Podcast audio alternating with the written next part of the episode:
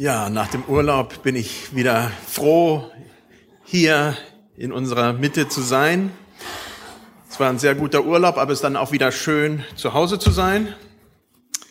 Äh, es fragen doch ganz viele Leute nach Britta, warum ist sie nicht da und was ist los? Sie hat halt eben auch ein Andenken vom Urlaub mitgebracht äh, und ruht sich aus im Bett. Sie hat eine Nierenbeckenentzündung und äh, es ist schon alles viel besser, als es vorher war ja, wir haben halt Urlaub so ein bisschen im Alternativstil gemacht. Mir juckt's hier und da frage ich mich auch, was habe ich für Krabbeltierchens mitgebracht. Aber es war gut, es war gut. Man freut sich äh, für die Zeit, die man erlebt hat. Und das war halt ein ganz anderes Land, ein bitterarmes Land. Kuba, einige haben davon gehört oder man hat schon viel davon gehört, besonders durch die ganze Kuba-Krise und äh, den ganzen Ost-West-Konflikt. Aber es war gut, das auch mal persönlich kennenzulernen und natürlich auch ähm, meine Nichte. Das ist für meine Kinder ganz besonders, weil das sind einzig und allein die einzige Cousine, die sie haben. Okay, heute geht es um Bekennen. Und das ist ja so ein Thema, was manchmal so ein bisschen heikel ist. Und in Lukas 12, die Verse 8 und 9, da steht, ich sage euch aber, wer mich bekennt vor den Menschen, den wird auch der Menschensohn bekennen vor den Engeln Gottes. Wer mich aber verleugnet vor den Menschen, der wird verleugnet werden vor den Engeln Gottes. Die Situation damals ist nicht eine von normalen Bekennen, so wie man es hier aus diesem Text rausnehmen kann, sondern die Leute ta haben tatsächlich die Situation vor Augen gehabt, wie bei Stephanus. Stephanus, der ja ein Märtyrer war, vielleicht der erste. Äh, ich lese da aus Apostelgeschichte 8, äh, 6, äh, Apostelgeschichte 6, Vers 12. Und das war diese Situation, die eigentlich äh, hier mit gemeint ist. Da steht, sie hetzten das Volk, also die Ältesten und die Schriftgelehrten auf, drangen auf Stephanus ein, packten ihn und schleppten ihn vor den Hohen Rat. Da ist jemand vor dem Hohen Rat geschleppt worden, vor Gericht und soll Stellung beziehen. Stellung zu seinem Glauben. Da ging es um Stephanus. Und dieses Thema ist natürlich nicht nur vor Gericht wichtig, sondern auch im Alltag immer wieder. Aber das ist die Situation, wie wir sie hier haben. Wenn wir vor Gericht gefragt werden, dann tatsächlich auch Stellung zu beziehen. Das war für mich in Kuba sehr interessant, weil Kuba ist ja nicht dafür bekannt, dass es unheimlich frei ist. Es ist halt eben doch ein sehr restriktives Land. Internet hatten wir in der Zeit nicht. Und telefonieren ist äh, nur draußen möglich, wo 100 Leute zuhören, auf der Straße, anders geht's nicht. Also es ist schon anders. Und doch habe ich da immer wieder mal so an Türen, so Bibelverse, so, so von Läden, so Bibelverse ge, ge, gefunden. Und dann habe ich mal gefragt, ja, wem gehört denn der Laden? Ach ja, und haben die was mit Glauben am Hut? Ach ja, die gehören zu der Gemeinde. Also sehr indirekt, aber sehr schön. Ja, also es gibt trotzdem Möglichkeiten, auch in den Bereichen zu bezeugen. Und äh, das hat mich fasziniert. Das war doch sehr, sehr schön, das äh, mitzuerleben, wo es doch nicht so einfach war. Wir wollten eigentlich zum Gottesdienst, das ließ sich dann auch wieder nicht so machen, wie man es gern gehabt hätte, weil es dann doch wieder schwierig ist, ein Weißen von draußen und sowieso die Fahrten zum Gottesdienst, das kostet ja alles furchtbar viel Geld und alles schwierig. Also es war alles anders. Open Doors beschreibt eine Situation, wo ich denke, gerade dieses Bekennen auch gut gelingt, aber natürlich auch äh, nicht ganz konfliktfrei ist. Eine der Gemeinden in Syrien, in aller Munde, die in Zusammenarbeit mit Open Doors Nothilfepakete an Flüchtlinge verteilt, hat uns im, um Gebetsunterstützung gebeten. Der Gemeinde gegenüber wurde die Drohung ausgesprochen, dass sie attackiert würde, wenn sie nicht umgehend ihre missionarische Tätigkeit einstellt. Da die Christen Nothilfepakete auch an Muslime ausgeben, kommt es zu Gesprächen über den christlichen Glauben.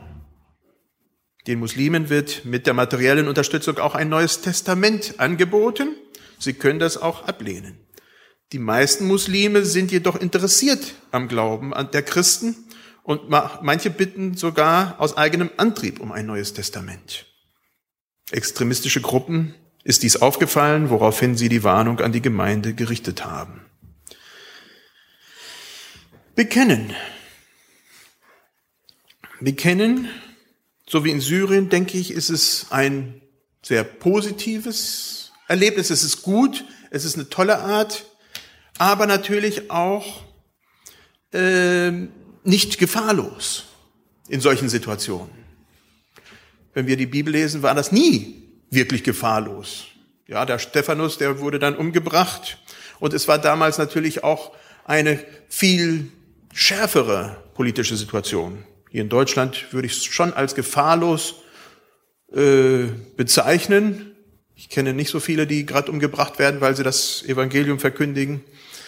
Ähm, aber es gibt in den meisten Stellen dieser Welt schon Probleme, wenn man das Wort Gottes verkündigt. Sei es auf sehr niederschwelliger Art und Weise oder auch nicht. Das heißt, wenn wir bekennen, bewahrt uns das nicht automatisch vor Leid und Gewalt. Das wäre Augenwischerei und das wäre Unrecht, das so zu verkündigen. Ja, es bewahrt uns nicht, der christliche Glaube bewahrt uns nicht vor Leid in dieser Welt und auch nicht vor Gewalt. Oder vielleicht gerade deswegen, weil wir Christen sind, bekommen wir Ärger. Wie gesagt, in Deutschland eher weniger und unwahrscheinlicher, aber bei vielen ist das der Fall.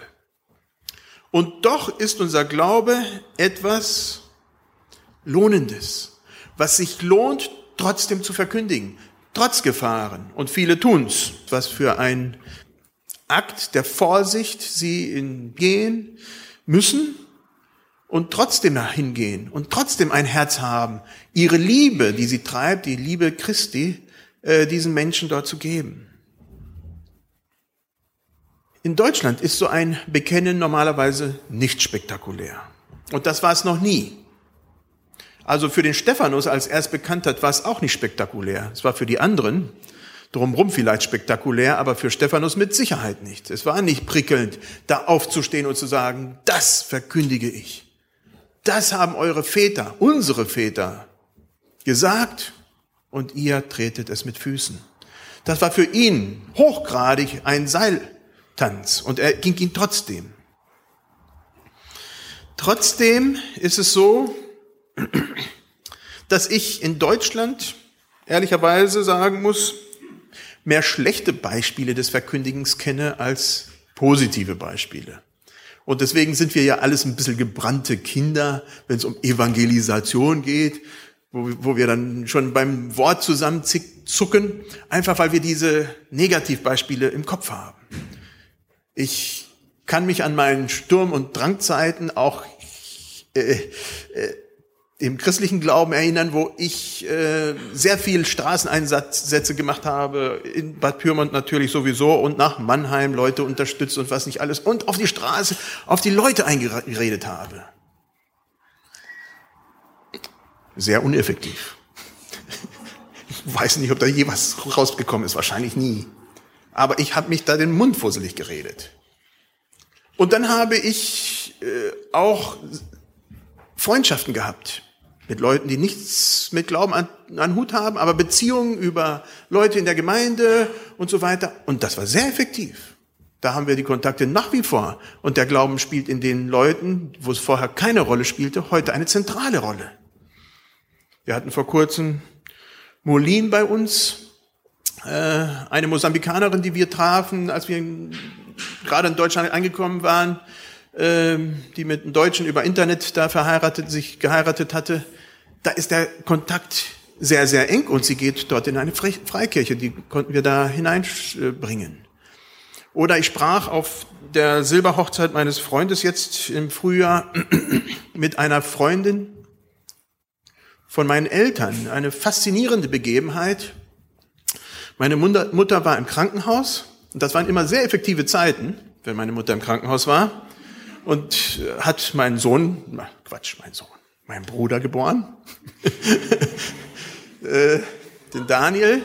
Und zu der Zeit lag auch die Sabine im Krankenhaus und hat auch ihren Sohn geboren, den Daniel. Das waren zwei Daniels. Und äh, sie kam zum Glauben, das war ganz normal. Sie kam zum Glauben, äh, kam zu unserer Familie ganz oft und dann kam sie in den Hauskreis und äh, dann war sie im, ja, dann war sie äh, mit ein Gemeindeglied. Und die ging durch übel schwere Zeiten. Der Mann äh, wurde zum Alkoholiker, die Ehe zerbrach daran. Und jetzt traf ich sie wieder da. Sie hat das nie vergessen, was da passiert ist, dass sie wirklich ihr Herz Jesus übergeben hat und dass sie da trotz dieser ganzen schweren Zeiten, die da mittendrin waren, trotzdem diesen Weg zurückgefunden hat. Es war faszinierend für mich, sie wieder zu sehen. Das waren so effektive Zeiten der Begegnung mit Menschen und ich wünsche mir, dass wir diese auch haben äh, in unseren Kreisen und dafür braucht es, denke ich, auch ähm, vielleicht sogar einen Kick, so einen Tritt in den Hintern, dass wir aus der Gemeinde rauskommen. Weil wir sind so mit unseren eigenen Leuten beschäftigt und mit unseren eigenen Programmen, dass es Not tut, dass wir Beziehungen nach außen hin pflegen. Der Verfasser Lukas will mit diesen Worten den Leuten Mut zu sprechen. Mut zu sprechen in Zeiten, wo es schwierig ist. Mut zu sprechen, treu zu bleiben und trotzdem am Glauben festzuhalten und trotzdem auch den anderen das mitzuteilen, wenn es schwierig ist. So einfach, wie es bei uns ist und trotzdem ist es eine, oftmals eine Qual, sich zu überwinden, ähm, ist es nicht immer. Wir sollen und dürfen nicht vergessen, dass Gott in dieser Welt handelt. Er bleibt der Handelnde, aber uns einlädt, dass wir mit ihm äh, in seinem Werk auch Handelnde sind. Das, was wir hier tun auf Erden, auch Ewigkeitscharakter hat. Dass es wirklich etwas Bleibendes ist, was da gesät wird und den Menschen ins Herz gegeben wird. Was trägt, hier auf Erden trägt, in Schwierigkeiten trägt, aber auch halt mit bis in die Ewigkeit. Wer mich bekennt, haben wir gelesen, vor den Menschen, den wird auch der Menschensohn bekennen vor den Engeln Gottes. Wie gesagt, ganz normales, nichts spektakuläres. Das ist das seltene und meistens sehr uneffektive äh, wenn es so spektakulär ist.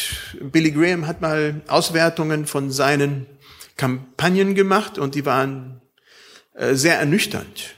Ja, wenn nicht tatsächlich Beziehungen dahinter stehen, die Leute auffangen, die irgendwie in Berührung mit dem Glauben kommen und diese Beziehungen weitergelebt werden, dann ist das alles für die Katz, was da groß aufgezogen wird. Es geht um eins zu eins Menschen, die berührt werden.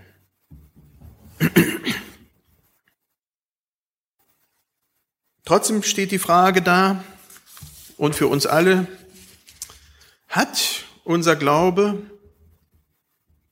Relevanz für unsere Mitmenschen? Und ich denke, da ist es, wo es interessant wird. Und dazu braucht es diese Kontakte. Und so habe ich eine Aufgabe für mich und vielleicht für mich ganz schwierig und für euch alle. Seht mal zu, und für einige wird es gar keine Aufgabe sein, weil ihr sowieso das schon habt, dass ihr drei Kontakte habt, nach außen hin, mit Menschen, die nicht zur Gemeinde gehören und nicht zum Gemeindeumfeld und nicht zum Gemeindeumfeld von woanders. Dass ihr drei Kontakte pflegt, wöchentlich, ja, wo es Freundschaften sind. Das, Freundschaften brauchen Zeit, Freundschaften brauchen Investitionen, sie fallen nicht vom Himmel, also ist keine unmögliche Aufgabe, das ist eine Arbeit. Und ich muss mich äh, am meisten zusammenrupfen, weil es äh, für mich leicht ist, nur im Gemeindeumfeld meine Aufgaben zu erledigen.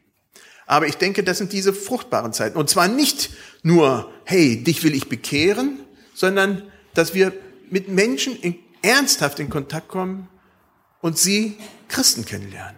Das, denke ich, macht einen, aus, einen Unterschied in unserer Welt. Verleugnen. Der zweite Teil dessen, was hier im Vers steht, ist, wer mich aber verleugnet vor den Menschen, der wird verleugnet werden vor den Engeln Gottes.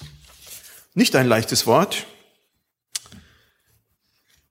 Die Thematik des Bekennens und Verleugnens war viele Jahrhunderte ein sehr großes Thema für die Kirche, für die frühe Kirche, bis heute hinein. Damals gab es immer wieder Verfolgungswellen und zum Beispiel um 250 nach Christus gab es einen Bischof in Nordafrika, in Karthago, damaliges Karthago, heutzutage Tunis, Tunesien, so in der Ecke, Cyprius. Cyprius, das war ein sehr hingegebener Mann, äh, dem sein Glaube sehr, sehr wichtig war. Und dann kam diese Verfolgungswelle unter Kaiser Decius auf. Ähm, da kam es zum Bürgerkrieg, war ja nichts Neues in Rom und im Römischen Reich. Da gab es öfter mal so ein paar äh, Scharmützel, da passierte immer wieder mal sowas. Und als Reaktion darauf nicht gegen die Christen, überhaupt nicht. Sagte der Kaiser Decius, jeder, der römischer Bürger ist und in meinem Reich lebt, muss ein, vor einer Kommission treten und da, äh, wie nennt man das? Ach, wie heißt das so schön? Eine Treuebekundung. Eine Treuebekundung ablegen. Das hieß auch den Göttern opfern nachher, als Tetius merkte, dass das für die Christen in sich überhaupt kein Problem war, dem Kaiser unterzutan, untertan zu sein, aber das Opfer zu bringen, dann hat er sich da ein bisschen umstimmen lassen, aber bis dahin starben viele Christen. Ja, und da war die Frage, wer von den Christen bekennt und sagt, nein, das kann ich nicht machen und wer nicht. Mal fiel es so hin, mal fiel es anders hin. Viele haben bekannt und sind gestorben, wurden umgebracht und haben gesagt, ich kann nicht dem Kaiser das geben, was hier verlangt wird. Ich kann nur Gott opfern und nicht irgendein Tieropfer da darbringen und sagen, äh, ich bin nur loyal dem, dem Kaiser. Und andere Christen sind eingeknickt eingeknickt und haben ihren Glauben verleugnet und oftmals nachher auch wieder widerrufen, aber in dem Augenblick sind sie eingeknickt. Und der Decius, äh Quatsch, der Cyprius, der Bischof, der hat diese Leute dann, der ist selber geflohen, wurde ihm natürlich auch äh, angekreidet, dass er geflohen ist und nicht da tapfer blieb. Aber er hat, nachher ist er trotzdem Märtyrer geworden und blieb standhaft. Aber in dem Augenblick sah er seine Pflicht, dass er Ermutigungsbriefe von der Wüste her zu seinen Gemeindeleuten schickt. Und das hat er ganz treu gemacht. Aber es gab einen anderen Bischof, der sagte, sowas geht überhaupt nicht. Das war der Bischof Novatian, der die andere Position brachte. Cyprius, der hat diese Leute, diese Christen, die trotzdem es nicht geschafft haben, zu bekennen, wieder aufgesammelt und versucht zu ermutigen und wieder aufzubauen. Das war eigentlich die Zeit, wo das Beichten aufkam. Das war dieses Erlebnis. Ja, deswegen gibt es bis heutzutage noch die Beichte in der katholischen Kirche. Ähm, das war dieses. Und Novatien sagte, nein, die haben keinen Platz in der Gemeinde. Die Frage nach der Ekklesiologie, nach der Gemeinde. Was ist Zeichen schlussendlich der Gemeinde? Ist es, ist, es, ist der Wesenzug, ist der Wesenszug der Gemeinde Reinheit und Gerechtigkeit oder liebende Aufnahme der Gefallenen? Keine einfache Frage. Und die Frage quält heute noch die Gemeinden, schlussendlich die ganze Trennung zwischen Brüder und Mennoniten, Mennoniten-Brüdergemeinden, ist ganz oft gerade um diese, diese Thematik gekreist. Und ich merke es immer wieder, das ist auch immer wieder auch sehr unterschwellig, trotzdem Diskussion einzelner Leute, auch bei uns in der Gemeinde. Ja, das muss man so behandeln und das muss man so behandeln und der andere sagt, nein, halt, stopp. Das dreht sich darum. Und ich denke, weder das eine noch das andere ist richtig. Es wird immer wieder eine Mischung sein, wo Gerechtigkeit und Reinheit für Gott wichtig ist und wir das verkündigen müssen. Wir können nicht sagen, alles geht. Aber trotzdem niemals außer Acht lassen dürfen, dass Gott mit uns geht. Egal, ob wir fallen oder nicht. Er hat es mit Israel ausgehalten und die sind wie oft abgefallen. Und Gott hat gesagt, auch wenn ihr untreu seid, ich bin treu. Ich kann mich mir nicht untreu werden. Schwierige Fragen des Bekennens, des Verleugnens. Diese, dieses Ringen der Identität der Gemeinde, ich denke, die wird uns immer wieder bewegen und die muss uns immer wieder bewegen. Und da müssen wir immer wieder auch ein brennendes Herz haben für beides, um äh, wirklich unseren Leuten auch ein Zeugnis für diese Welt zu sein, aber auch äh, so offen zu sein, dass die Welt tatsächlich auch einen Platz in unserer Mitte findet.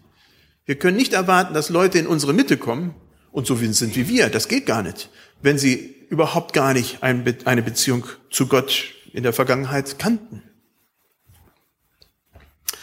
Verleugnen, bekennen. Wie werden Menschen in meiner, in deiner Umgebung auf unseren Glauben aufmerksam? Indem wir ihnen die Bibel um die Ohren pfeffern? Das habe ich, wie gesagt, früher getan und das hat nicht viel gebracht. Ich war sehr gut, aber hat trotzdem, trotzdem nichts gebracht. Indem wir sie überzeugen, dass sie Sünder sind das brauchen wir gar nicht, das wissen die meisten, aber hören es trotzdem nicht gern. Das hilft auch nicht. Ja, wie kommen Sie in Begegnung mit uns und in Begegnung mit unserem Glauben? Deswegen fand ich dieses Syrien-Beispiel sehr gut und auch wie in Kuba, so die Bibelverse einfach dahin hängen. Mal wird einer das angucken, mal überhaupt nicht aber trotzdem weckt es Fragen. Ganz, ganz unaufmerksam in so einem Laden. Ich war vor, äh, vor den Sommerferien, war ich auf dem Männerstammtisch der evangelischen Kirche in Aue. Und da war eine Frage, äh, die auch wieder in diese Richtung ging. Da fragten, fragte ein Mann, sagte, wie ist es bei euren Geschäftsleuten? Also schon sehr spezifisch, nicht nur bei den Leuten, sondern bei den Geschäftsleuten. Wie leben die ihren Glauben? Wie erfahren die Kunden, dass dies Gläubige sind? Oh, ja, da, schwierige Frage, was sollte ich sagen? Ich kann ja nicht sagen, unsere Geschäftsleute, also als ob es alles über einen gleichen Kamm geschert werden könnte. Ich sagte, was ich mir wünsche. Und was ich denke, was auch im Generellen zutrifft, ist, dass schon eine sehr hoher Anspruch da ist an Ethik, dass durchaus die Kunden wissen, da werden sie richtig betreut, da werden sie ehrlich betreut und da wird vernünftig gearbeitet. Da werden sie nicht über den Tisch gezogen. Ich habe gesagt, das denke ich, ist etwas, wofür wir als Gemeinde stehen und was ich auch bei den Leuten, wo ich mehr Kontakt habe, auch sehe. Und was ich mir natürlich auch für alle wünsche. Nicht nur im Bereich Geschäft, sondern überhaupt bei uns als Christen, wie wir überhaupt miteinander umgehen. Es war für mich überhaupt interessant, dass diese Frage aufkam, ja, weil Den Anspruch würde ich hoffen, dass das auch in der evangelischen Kirche und in der katholischen Kirche der Fall war. Anscheinend äh, kam die Frage aus der Verzweiflung der eigenen Reihen raus. Also, es geht, ich wiederhole, es geht nicht darum, dass wir uns den anderen Menschen aufdrängen. Darum geht es nicht. Es geht vielmehr in diesem Text und auch in unserem Leben darum, Zeugnis zu sein, wo wir gefragt sind, Zeuge zu sein. Und zwar in dem Augenblick, in dem wir gar nicht anders können. Damals war es das Gefängnis oder der Hohe Rat bevor dem Gefängnis oder bevor man überhaupt gesteinigt wurde. Bei uns ist es meistens eher die Schule, das Café, die Uni, die Arbeitsstelle, wo sowas passiert, wo irgendwo vielleicht so eine beiläufige Bemerkung fällt und wo wir dann bekennen. Nicht kompliziert, aber doch bekennen. Somit nochmals die Aufforderung an Edwin Boschmann und alle anderen. Überlegt, wo ihr Leute habt,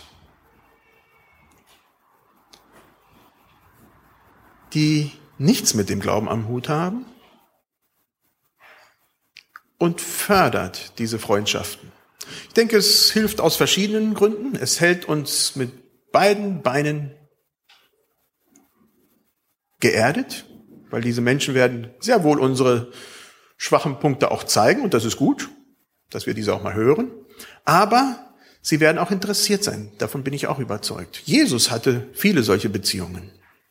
Ständig kreuzten diese Menschen seine Pfade. Ich denke, es tut uns auch gut. Ja, lasst uns soweit aufstehen zum Gebet.